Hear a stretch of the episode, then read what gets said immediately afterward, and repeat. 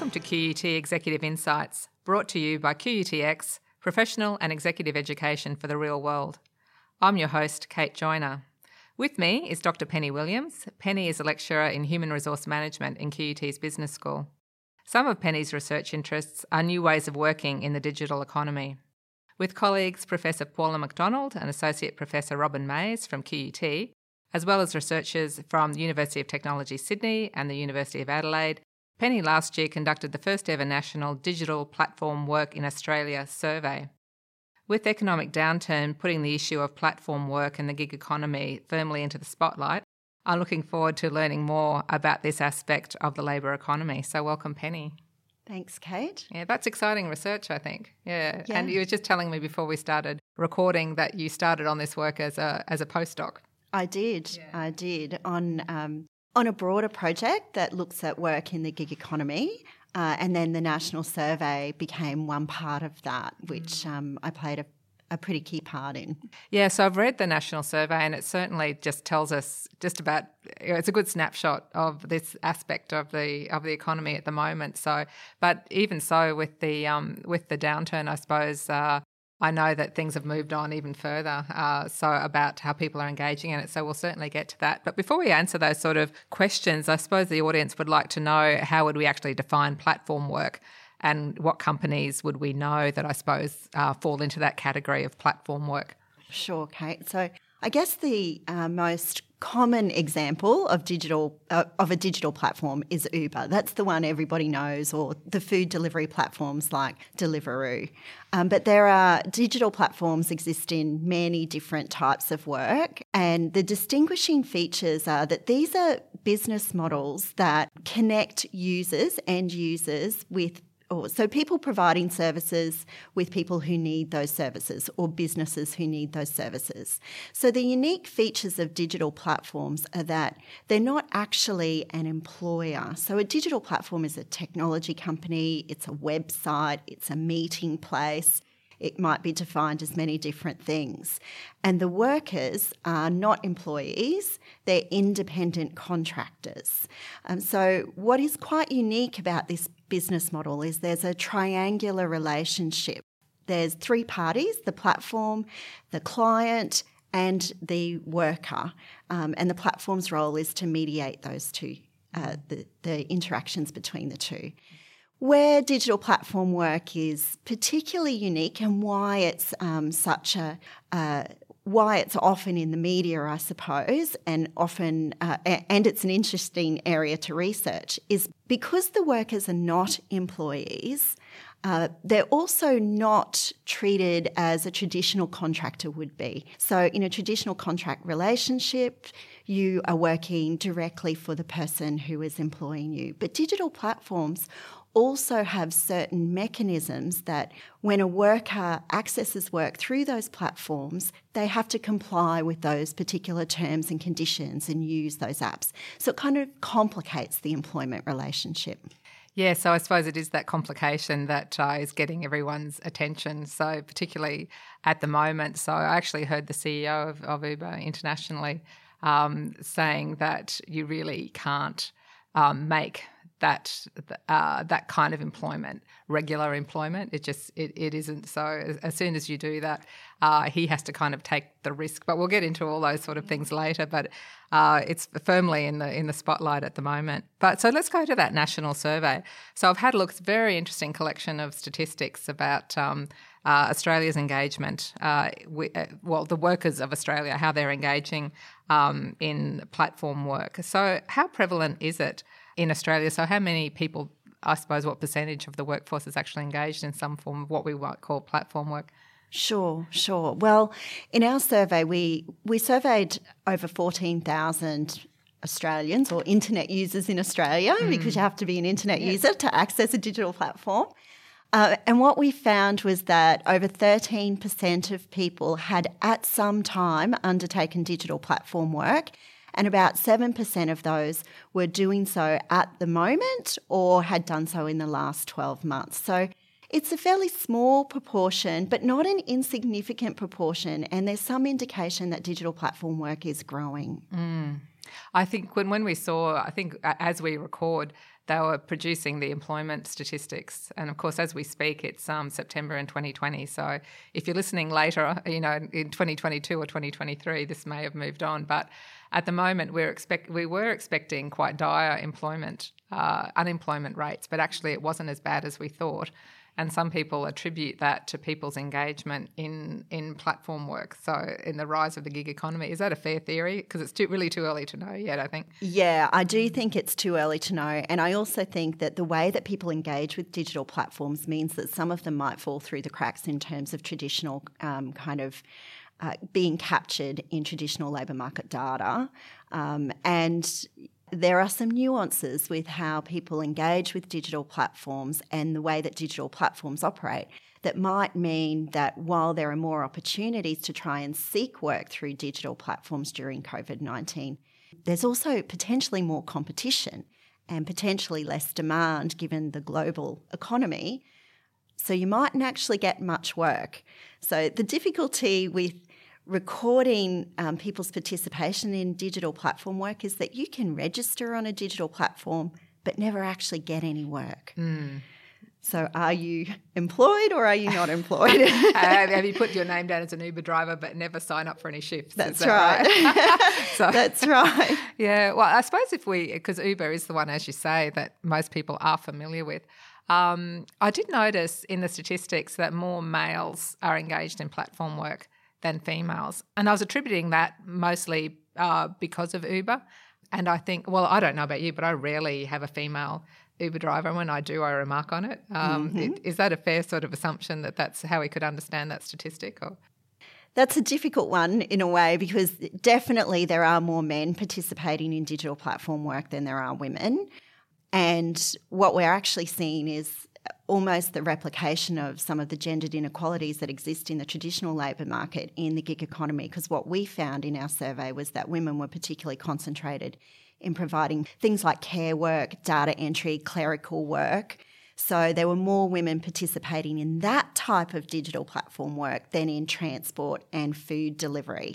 So I don't know you can necessarily say that's different, But you know, there are some correlations between where the genders, what type of work different genders are doing.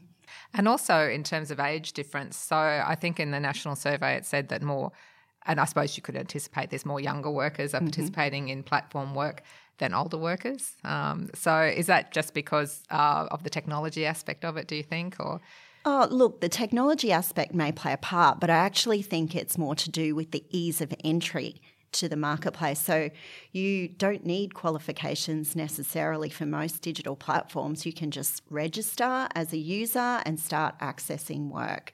So there are a lot of students and people who would be otherwise unemployed who are seeking work through digital platforms. And also most Australians actually use digital platforms just to supplement an income. So they're not actually... So it's rarely their main gig, is that right? Yeah. That's right. Mm. And so I think for students in particular and young people, they can often use digital platform work just to increase their income when they need it, and also be flexible around things like their study. So which gets us to the next question about people's experiences of workers who are engaged in these platforms. So, and I suppose that this is what gets us interested in this, you know, this particular aspect. So, I mean, is this the new salt mines of the economy? Or I have to admit, I had one little experience a couple of weeks ago, and I was walking in one of my local villages and where there's a lot of restaurants. So there's a lot of workers there who wait on their e-scooters and so forth, waiting for orders from the surrounding restaurants. And there was one poor girl, she was obviously an international student, I'd say, and she was sitting next to her bike just weeping.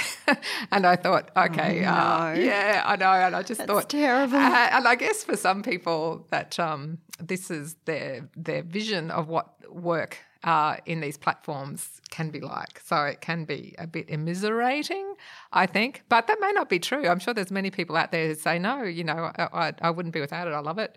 It gives me flexibility, you know, like I can do it or not do it when I'm busy and so forth. So what do we know about people's experiences? Yeah. Look, the experiences are mixed. But what we do know is that people are often attracted to digital platform work because of the flexibility that it offers and that sense of autonomy, you know, that sense of being my own boss and working when I want to work. But we also found through the survey that a lot of people left digital platform work because they couldn't get any work. Mm. They couldn't get the hours they wanted, or they were putting in too much time and effort for a small return. Yeah, so they just weren't – probably the biggest motivator is to earn an income, but they weren't earning enough of an income to make it worth their while. And that's often a function of the competition that exists within these platform environments. Mm. Yes, and I think this is where there's a lot of conversation at the moment about whether companies like Uber should – put their work on a similar footing to employed workers, so it should fall within what we understand of industrial relations conditions in Australia, so that there can be benefits and so forth. But then and that's quite current at the moment as we speak with legislation trying to be introduced into Australia to regulate some of this work. What do we know about that? Look, what we know is that there's a lot of discussion at the moment about the need to regulate digital platform work, and I think that's driven by the fact that workers really wear the risk. So they're not getting superannuation, they're not getting sick leave, they're not necessarily having the same entitlement to a safe work environment that an employee would. And we've seen the outcomes of that during this current COVID-19 crisis when, you know, people need to go to work for the income, the devastating effects that can potentially have if they're sick. So I think that's kind of increasing the desire to look at how we regulate this type of work to provide better protections for people, because there's a long-term social impact if this type of work grows, which it likely will. So when we say, which is one of the questions, what do we think about what is going to be the future of digital platform work? Because we are speaking about, as you said, women doing sort of at-home clerical administrative work on platforms like, Fiverr and that sort of thing, and Freelancer and those sort of things, as well as the transport. Yes. And we had, as our QUT Business Leaders Forum last week, we had Susan Anderson from Uber. So that's well worth a listen. That'll be on our platform as well. So, and she was talking about, solving more sort of transport problems, you know, through platform work. So it is growing, and I'm sure there'll be more platforms that will emerge. So what can we reasonably foresee? Am I likely to, as an academic, go onto a platform, do you think? I'll wait to see what's coming up in the strategic update of I wouldn't December. Rule anything out. I'm sure there already are, in fact. Yes, I just don't know about them. Well, actually, it's interesting you say that, because when we did the survey, we listed as many platforms as we were aware of to identify what platforms people were working on in Australia, and we found that there were over 100 different platforms that Australians were working on, and the most popular was, in fact, Airtasker, not Uber. Oh, okay, there you are. So Uber was second. But what we also found was some industries that we hadn't thought of, like education, tutors and even personal trainers, massage therapists, all of these types of things. That's mind-body, I think, isn't it, that one? Mm. Yes. And then there's also, you know, professional services work. So there are a lot of people providing financial advice or HR advice or doing project management that are being engaged through digital platforms. So it's a mode of connecting people. So there is no reason that it can't expand, but it has to be done, I think, in an ethical way and a way that's beneficial for the economy long term. So what are some of the complexities about getting that regulation happening? I suppose that in the platforms themselves are pushing back, saying that in order for platform work to actually work. It can't function like an employer. It can't actually offer those benefits for a number of reasons. So he said, the main value, I'm talking about the CEO of Uber here. He was saying that their drivers themselves are happy to work, some shifts in some areas that are not particularly profitable but are close to them. But if he has to pay them a certain amount, the onus is on him to make those hours productive. So he has to send them to places that they may not necessarily want to go. So it's kind of a trade-off between what they value most, which is flexibility, and then him trying to get his return. So yeah, that's probably just one of the many complexities about trying to make it look like regular employment.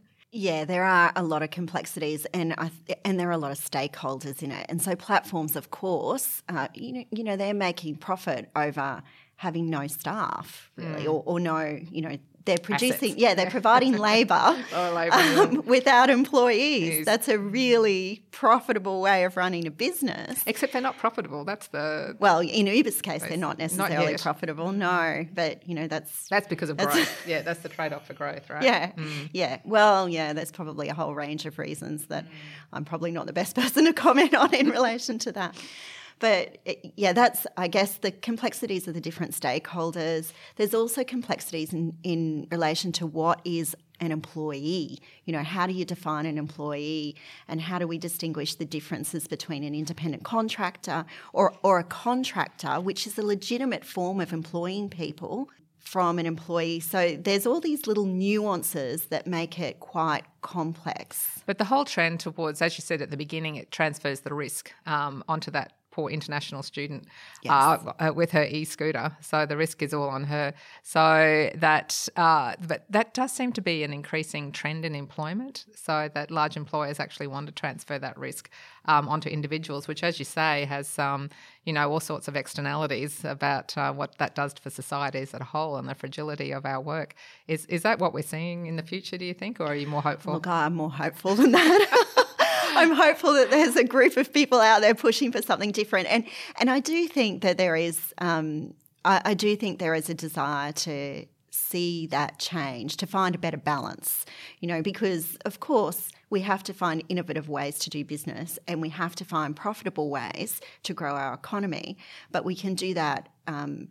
We can do that in ways that benefit society. And I think, at the moment we've seen a recent inquiry by the Victorian government into the on-demand workforce, which produced a whole range of recommendations about how we can find a better balance. We're currently seeing an inquiry in New South Wales on the future of work and workers that looks particularly at the gig economy and the use of AI and automation in work. That's looking at similar issues.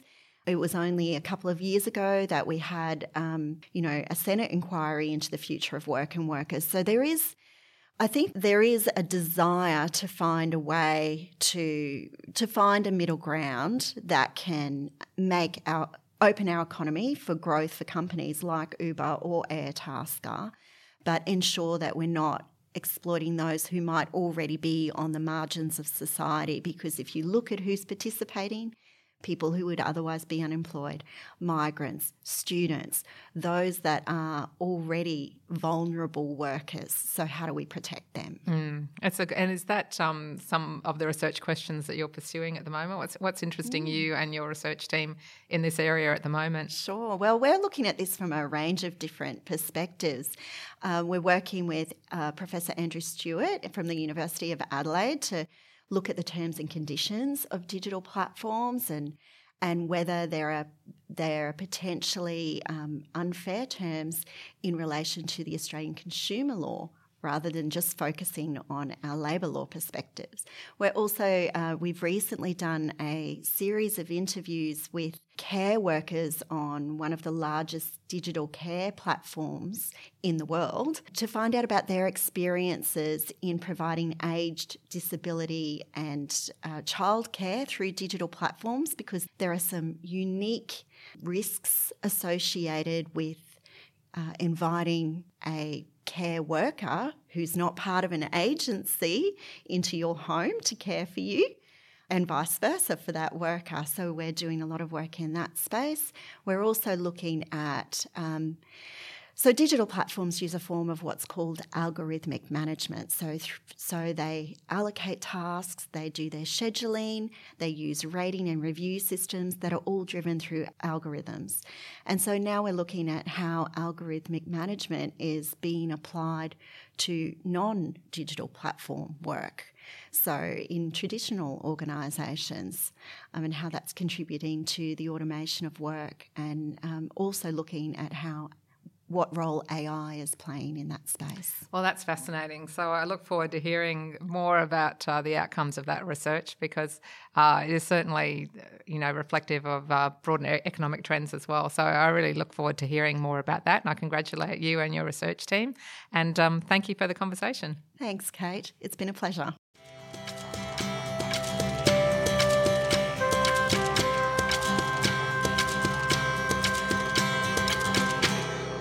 Thanks for joining us for this episode of QUT Exec Insights.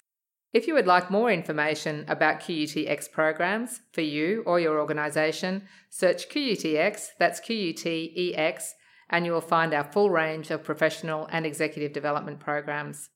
Thanks to Sue York for sound recording and editing. See you next time.